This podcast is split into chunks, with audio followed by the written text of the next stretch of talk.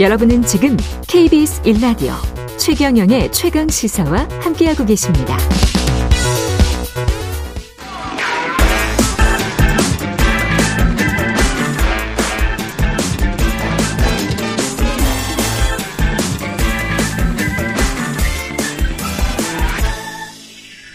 네, 한 번 더 뉴스 시간입니다. 오늘은 한국경제신문 최영창 기자와 함께합니다. 안녕하십니까? 예, 안녕하세요.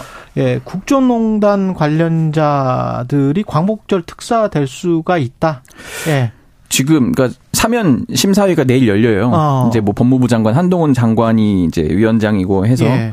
거기서 이제 걸러내면은 이제 음. 어쨌든 사면권은 대통령한테 있으니까 대통령이 최종 사면을 결정을 하는 건데 국정농단 때 이제 관련했던 분들이 지금 주요 대상자로 거론이 되고 있어요. 예. 근데 이제 예를 들어서 삼성, 그러니까 이재용 회장 같은 경우는 이미 음. 사면이 됐고, 예. 그 밑에 이제 아랫단에 있는 분들이 있을 거 아니에요. 예. 이제 뭐 최지성 전 예. 삼성전자 미래전략실장이라든지, 뭐 장충기 미래전략실 차장 이런 분들이 지금 대상에 포함이 될 수 있다 이런 음. 지금 가능성이 굉장히 많이 나오고 있고요. 근데 참 재밌는 거는 이분들이 만약에 진짜 되면은 이분들이 일단 현재 가석방이 된 상태예요. 그러니까 처음에 2021년 대법원에서 각각 징역 2년 6개월 확정을 받았거든요. 그 뇌물을 제공했다는 혐의로. 예. 근데 3월 가석방이 됐는데 가석방이 상태에서는 이제 어쨌든 계속 형을 사는 거잖아요. 그렇죠. 취업 제한이 있기 때문에 그렇죠. 다부 대부분 사면을 받고 싶어 합니다. 네. 그렇기 때문에 네. 이번에 어쨌든 사면이 되지 않을까 싶은데 사면이 돼야 이사나 뭐 이런 게 될 수 있잖아요. 그럴 수 있죠. 네. 네. 근데 문제는 지금 사면권을 가진 분이 이제 당시에 특검 수사팀장이었던 윤 대통령이고 예, 그때 당시 수사 특검팀의 부장 검사였던 한동훈 장관이 또 심사위원장이다. 또 아, 이런 좀 네, 상황입니다. 예. 기업들은 좀 움직 입니까? 관련해서? 아, 바쁩니다. 예. 예. 지금 고정적으로 기사마다 나오는 분들이 있어요. 예. 를 들어서 이중근 부영그룹 창업주, 아. 박찬구 금호석유화학 회장, 이호진 전 태광그룹 회장 이런 분들인데 아. 특히 부영 쪽 움직임이 정말 바쁩니다. 막 이렇게 도, 돈 주신 분 아니에요? 동양 맞습니다. 예, 그분이 주민들한테? 네, 네. 예. 그분이 전남 순천 출신인데 음. 최근에 이제 순천 동양 주민들 280여 명, 뭐 군대 동기, 초중고 동창, 신인척 이런 분들한테 한 2,600만 원에서 1억 원을 줬죠. 음. 이제 그게 나름 이제 뒤늦게 알려져서 미담으로 좀 포장되기도 했는데 그런 기사가 나왔었죠. 네, 네. 요게 이제 사실은 이제 사면 대상이 되기 위한 좀 긍정 여론 조성 아니냐 이런 분석들도 나오곤 있습니다. 그럴 수 있네. 오비락일 수도 있겠지만. 예. 예. 그다음에 김태우 전 강서구청장도 이게 대법원 판결을 받았었죠? 받았죠. 이게 아, 지금 5월 달에 맞아요. 그죠? 5월에 이제 예. 받은 건데 지금 몇 달 안 됐어요. 몇 이제 석달 된 건데 이분을 갑자기 지금 사면 대상자로 굉장히 유력하게 거론을 하고 있습니다. 김태우도? 예. 이야. 지금 이제 그때 이제 청와대 특별 감찰반이었잖아요. 문재인 정부 때. 예.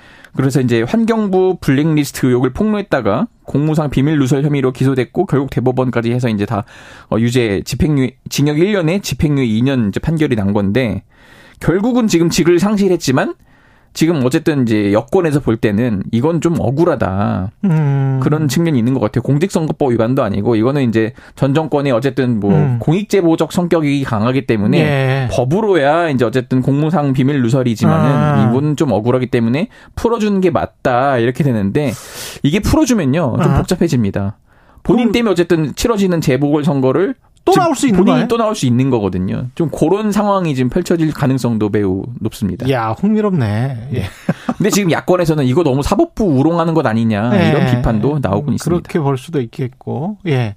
영화는 지금 요새 가서 보는 사람들이 별로 없는 것 같습니다. 한국 영화들. 근데 그래도 보통은 이제 피서 그 그렇지, 중에. 하나로 예. 영화관도 예. 주로 꼽혔는데 여름에는 영화관 가는 게 많았죠. 네, 근데 요즘은 너무 더우니까 음. 영화관 가는 그조차 피하는 분들이 많아서 아예 그냥 집에서 즐기는 분들이 많은가 봐요. 예. 이게 사실은 원래 여름철이 영화업계 성수기였는데 그 말이 무색할 정도로 지금 고전을 하고 있어요. 아. 그러니까 영진이 집계에 따르면은 지난 주말 4일에서 6일입니다. 극장 전체 관객 수가 218만 1675명인데 이전 주말보다도 1만 명 그러니까 줄은 거고 휴가객이 붐비는 이 8월 첫 주말이 원래 1년 중에 가장 관객이 몰리는 시기로 통하거든요. 예. 이것보다도 지금 작년보다도 흥행이 훨씬 한 30, 40만 이상 떨어집니다. 어. 그렇기 때문에 어 굉장히 근데 심지어 작년에는 아직 그 마스크가 끝나지 않아서 그렇죠.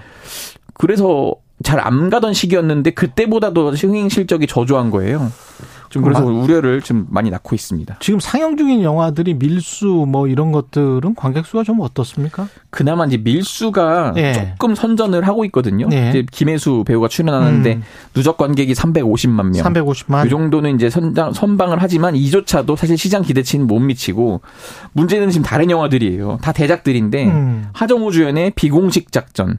이게 지금 그 6일까지 70만 명. 70만. 네, 설경구 김희애 주, 주연의 그 더문 이건 36만 명. 오, 그러니까 이게 모두 지난 2일 개봉인데 물론 며칠 안 되긴 했지만 네. 보통은 그 신작 효과라고 있어요. 그렇죠. 근데 그래서 초반에 빡 올라가는데 이걸 전혀 누리지 못한 거예요. 이러면은 최종 관객이 100만 명조차 안 될 가능성이 크다. 이걸 지금 영화계에서 분석을 하고 있고요. 얼마나 돈 들였습니까? 이거 블락버스터면 돈 많이 네네. 들었을 것 같아요. 비공식 작전, 더문, 마케팅비 포함해서 200억 가량이 투입된 여름 블록버스터고 특히 지금 아 더문은 한 300억 정도 300억 넘는다고 합니다. 지금 제작비가.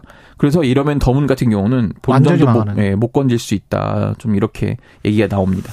코로나 19 때 그 우리가 그냥 집에서 봤던 거를 계속 그냥 이렇게 OTT 보고 그렇게 그렇죠. 살아서 그런 영향도 있기도 할 것 같기도 네, 하고요. 극장가에서 좀 흥행 참패하면 바로 또 OTT에 올라오더라고요. 그렇지. 그러다 보니까 이제 사람들이 아 이거 음. 조금만 기다리면 OTT에 올라오겠지 이런 생각을 그렇죠. 하게 되는 것 같아요. 기다려 버리고 예, 예. 그리고 날씨는 너무 덥고. 네. 한국경제신문 최영찬 기자였습니다. 고맙습니다. 감사합니다. 네.